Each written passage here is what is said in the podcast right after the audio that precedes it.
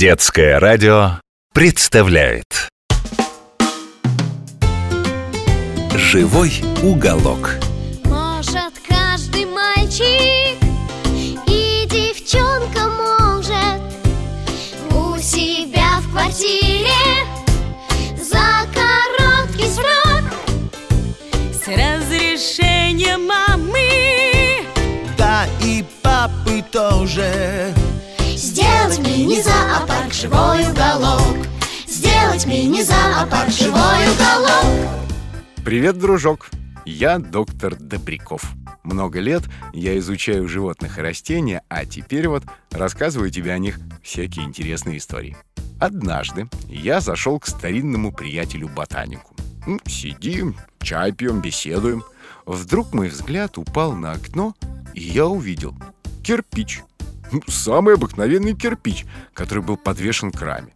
Но самое удивительное, что на голом кирпиче буйно цвела орхидея, опутав его густой сетью своих корешков. Зрелище было просто восхитительное. Яркие цветки на голом камне. Это я так, шалю, смутился ботаник. Ты же понимаешь, что это эпифитная орхидея. Она на чем угодно сидеть может. Хочешь на коряге, хочешь на камне. Главное режим соблюдать, и чтобы э, внекорневые подкормки получала регулярно. Вот теперь самое время освежить в твоей памяти, дружок, значение терминов эпифит и внекорневая подкормка. Начнем с первого. Термин произошел от греческих слов «эпи» и «фитон», буквально «на растениях». То есть на одних растениях живут другие растения. Причем еще как живут. В тропических лесах Южной Америки я видел огромные деревья, каждая из которых являла собой настоящий ботанический сад. Вот представь себе, толстенный ствол, весь усеянный тилантиями, орхидеями, папоротниками, грибами, даже кактусами. Да, дружок, есть эпифитные кактусы, которые свисают с деревьев жесткими зелеными плетями. Одни эпифиты пускают корни в трещины коры или в дупла, другие создают из спутанных корней целые гнезда. В этих гнездах скапливается труха, пыль, кусочки коры, сухие листья. А поскольку в тропиках очень влажное и тепло, то все это очень быстро перепревает и превращается в питательный перегной. Третьи селятся исключительно на листьях. Такие эпифиты называют эпифилами. А четвертые проводят на чужих стволах только детские и юные годы. А потом воздушные корни, которые они свешивают вниз, достигают земли, проникают в почву, и растение уже питается за свой счет, а чужой ствол используют исключительно как опору. Такие растения называют полуэпифитами. А теперь вопрос на сообразительность. Скажи-ка, мой друг, чем же тогда эпифиты отличаются от паразитов? Наверное, придется напомнить. Паразиты — это те, кто живет за чужой счет, пьет чужие соки, а эпифиты? Ну правильно, эпифиты не приносят вреда своим хозяевам, на которых живут. Они добывают пропитание сами из влажного воздуха, из дождевых вод или из всего того, что э, собирается в дуплах и трещинах коры.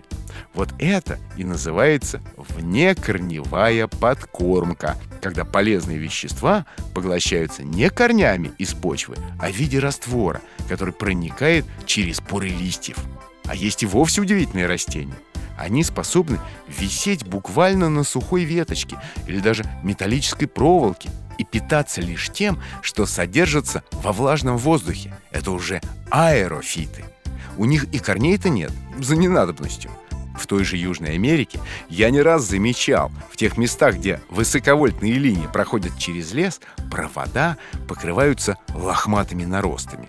Это тилансии, родственницы хорошо известного тебе ананаса.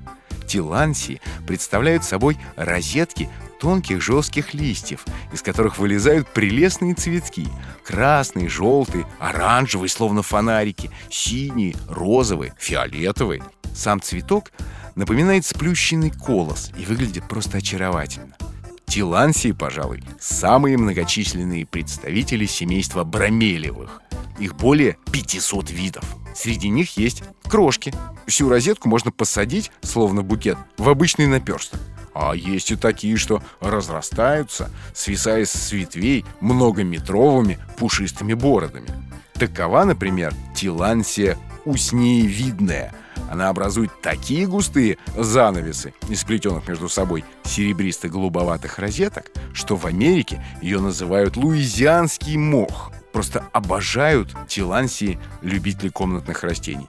Ведь можно собрать целую коллекцию из сотен разных видов и разнообразных морф. Просто забыл пояснить тебе, что морфы — это различные формы одного и того же биологического вида. Например, колокольчики в поле есть темно-синие, а есть почти белые. Вот тилансии, рассаженные на причудливые коряшки, смотрятся очаровательно, особенно в пору цветения. Я думаю, мы еще не раз будем говорить и об эпифитах, и о других представителях бромелиевых. А сейчас пора прощаться. До новых встреч, дружок. До новых историй. Живой уголок.